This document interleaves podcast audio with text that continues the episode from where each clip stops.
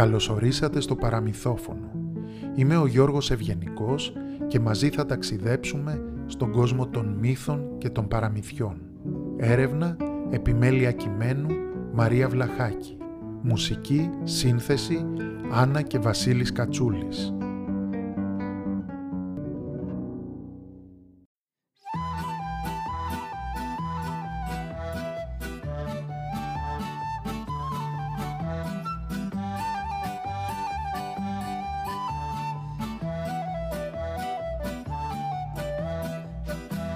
Μια φορά και έναν καιρό, σε ένα χωριό της Σιβηρίας, ζούσε ένας γέροντας και μια γερόντισσα. Ήταν φτωχοί άνθρωποι και παιδιά ο Θεός δεν τους είχε δώσει. Είχαν όμως την καλύβα τους, το φαγητό τους και την υγειά τους. Ο γέροντας ήταν ήσυχος άνθρωπος, καλόκαρδος και εργατικός.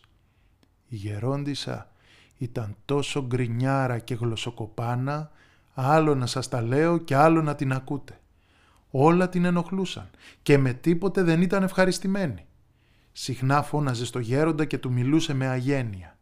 Τα έβαζε με τους γείτονες, με τα ζωντανά, μέχρι και το χώμα που πατούσε της έφταιγε. Μια μέρα είχαν πάει οι δυο τους στο δάσος για να κόψουν ξύλα. Ο γέροντας πελεκούσε ένα κορμό και η γερόντισα έλεγε για το κρύο, για τον παλιό καιρό και την υγρασία, για το χιόνι μουρμούραγε και δεν σταματούσε. Ο γέροντας της είχε πει να προσέχει και να έχει το νου της, γιατί εκεί παραδίπλα υπήρχε μία τρύπα στο χώμα, πολύ επικίνδυνη. «Πρόσεχε την τρύπα, γερόντισα, μην τυχόν και πέσεις, τα μάτια σου δεκατέσσερα», έλεγε ο γέροντας. «Κοίτα εσύ το πελέκι σου και άσε με μένα, ξέρω εγώ τι κάνω», απαντούσε η γερόντισα. Δεν του έδινε του γέροντα σημασία η γερόντισα. Πήγαινε από εδώ, πήγαινε από εκεί, πήγε και λίγο παραπέρα και έπεσε τελικά μέσα στην τρύπα. Κοιτάζει ο γέροντας αριστερά, κοιτάζει δεξιά, πουθενά η γερόντισα. «Γυναίκα, πού είσαι γυναίκα» «Έλα τώρα, μην κρύβεσαι, δεν είναι αστεία αυτά μέσα στο δάσος» φώναζε ο γέροντας. Πάει προς τη μεριά που στεκόταν η γερόντισα και βλέπει κάτω στο χώμα την τρύπα. Ήταν τόσο βαθιά και έφτανε μέχρι τα έγκατα της γης. Πάει η γερόντισα που λέτε. Την είχε φάει η μαύρη γη.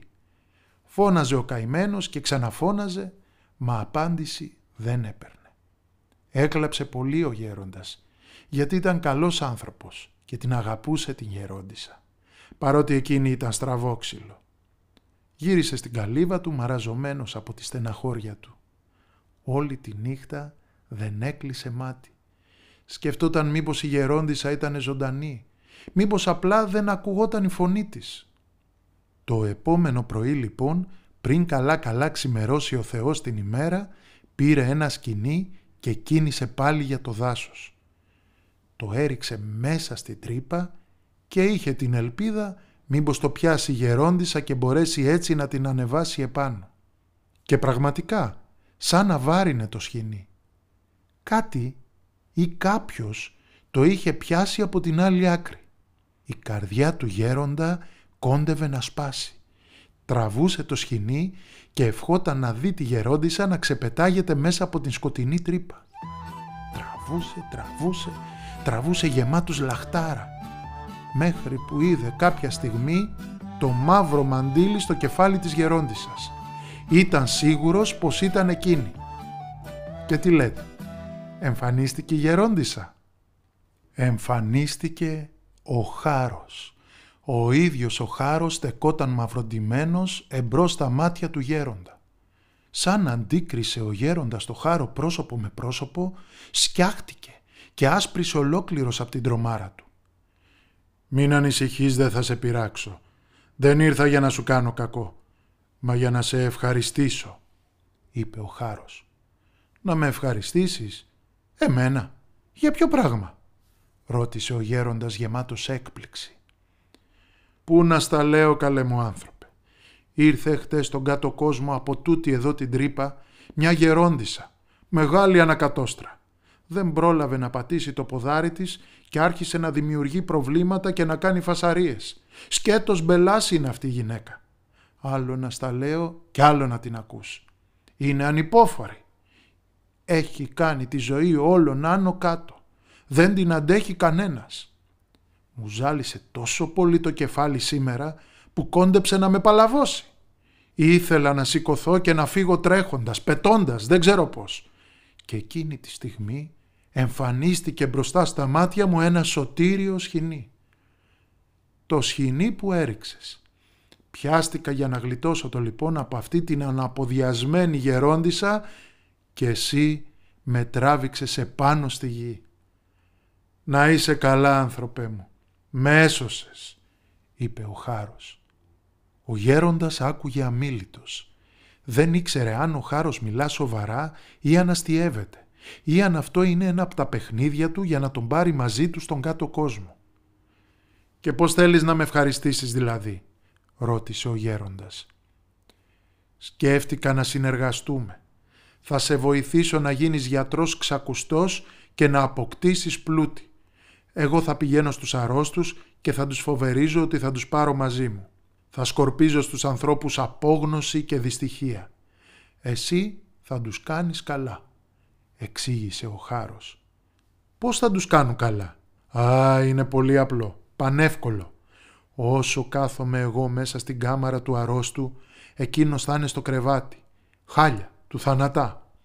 Έπειτα θα μπαίνεις εσύ.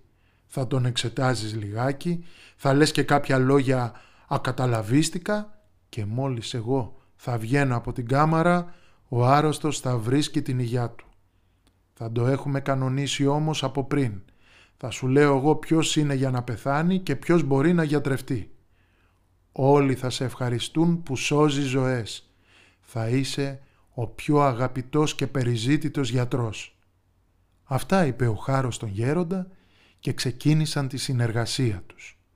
Πολύ σύντομα ο γέροντας έγινε γνωστός σε όλο το βασίλειο ως γιατρός με μαγικές δυνάμεις και απέκτησε σεβασμό και πλούτο.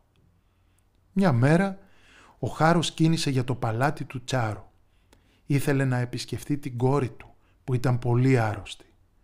Ο Χάρος είχε αποφασίσει πως ήρθε η ώρα της να πεθάνει και ήθελε να την πάρει μαζί του στον κάτω κόσμο. Έπιασε το γέροντα και του είπε «Γέροντα, μην έρθεις στο παλάτι. Μην ανακατευτείς με την κόρη του Τσάρου. Είναι πολύ άρρωστη και πρέπει να την πάρω μαζί μου. Δεν μπορούμε να κάνουμε τίποτε. Κανένας δεν μπορεί να τη σώσει.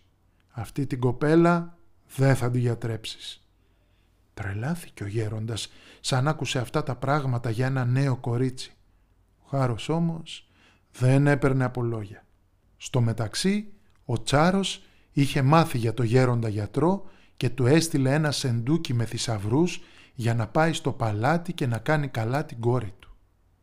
Ο γέροντας ήθελε πάρα πολύ να πάει, αλλά αρνήθηκε, γιατί έτσι τον είχε προστάξει ο Χάρος. Ο Τσάρος έστειλε μια ολόκληρη άμαξα γεμάτη με χρυσάφια, ασήμια, πολύτιμα πετράδια.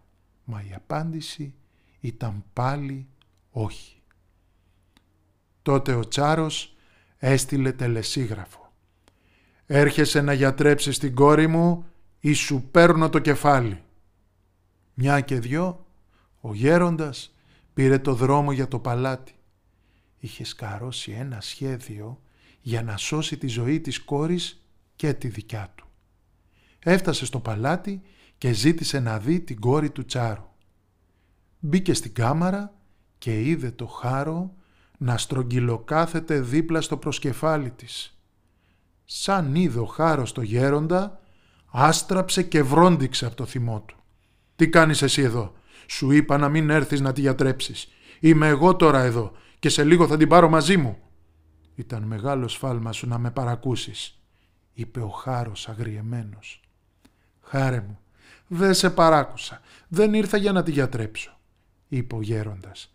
«Σε έψαχνα παντού και σκέφτηκα μήπως ήσουν εδώ. Απλά ήρθα να σου πω για εκείνη τη γερόντισα που είχε πέσει στον κάτω κόσμο από την τρύπα στο δάσος. Θυμάσαι; Που ήταν στριμμένο άντερο και ασυνενόητη. Θυμάμαι, πώς δεν τη θυμάμαι. Ξεχνιέται νομίζεις τέτοια γλωσσού; Ε, Ανέβηκε στη γη και σε ψάχνει, γιατί λέει πως άργησες να γυρίσεις και ανησύχησε. Λέει πως μονός σου αν σε πιάσει στα χέρια της. Έχει αναστατώσει όλο το βασίλειο.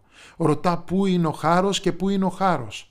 Αυτή τη στιγμή που μιλάμε είναι έξω από το παλάτι και μαλώνει με τους φρουρούς. Έχει κάνει μεγάλη φασαρία. Τι, τι λες τώρα γέροντα; Πώς έμπλεξα έτσι; Τι κακό είναι αυτό που με βρήκε; Να φύγω μην τυχόν και με τσακώσει γιατί χάθηκα ο καημένος. Δεν θα με αφήνεις σε ησυχία.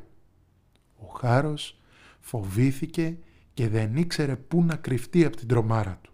Πήγαινε πέρα δόθε πέρα δόθε και ανέμιζε ανάστατο στη μαύρη κάπα του. Πήδηξε από το παραθύρι της κάμαρας και έγινε καπνός. Σαν εξαφανίστηκε ο Χάρος, η κόρη άρχισε σιγά σιγά να συνέρχεται και τα μάγουλά της πήραν πάλι χρώμα ροδαλό. Ο Τσάρος και η Τσαρίνα ευχαριστούσαν τον γέροντα που έσωσε την κόρη τους και δάκρυα ευτυχίας κυλούσαν από τα μάτια τους. Τον παρακαλούσαν να μείνει στο παλάτι και να ζήσει εκεί. Του έδωσαν θησαυρούς και αξιώματα. Εκείνος όμως, μετά από όλα αυτά τα μπερδέματα, προτίμησε να φύγει και να ζήσει το υπόλοιπο της ζωής του ήσυχα, σε κάποιον τόπο μακρινό που να μην τον γνωρίζουν. Κανένας δεν ξέρει πού πήγε και ποτέ ξανά δεν ακούστηκε να υπάρχει στο βασίλειο γιατρός με μαγικές δυνάμεις. Όσο για το χάρο, ούτε και ξέρω να σας πω που τρύπωσε για να μην τον βρει η γερόντισα. Η συνεργασία του πάντως με το γέροντα τελείωσε εκείνη την ημέρα. Ψέματα, αλήθεια, έτσι είναι τα παραμύθια. Ούτε εγώ ήμουν εκεί, ούτε εσείς να το πιστέψετε. Ακούσατε το παραμύθι «Ο γιατρός με τις μαγικές δυνάμεις». Ένα παραμύθι από την προφορική παράδοση της Σιβηρίας. Δράση που υλοποιείται με δωρεά από το Τίμα Κοινοφελές Ίδρυμα στο πλαίσιο του προγράμματος Σημείας Στήριξης που συγχρηματοδοτείται από 8 κοινοφελείς οργανισμούς.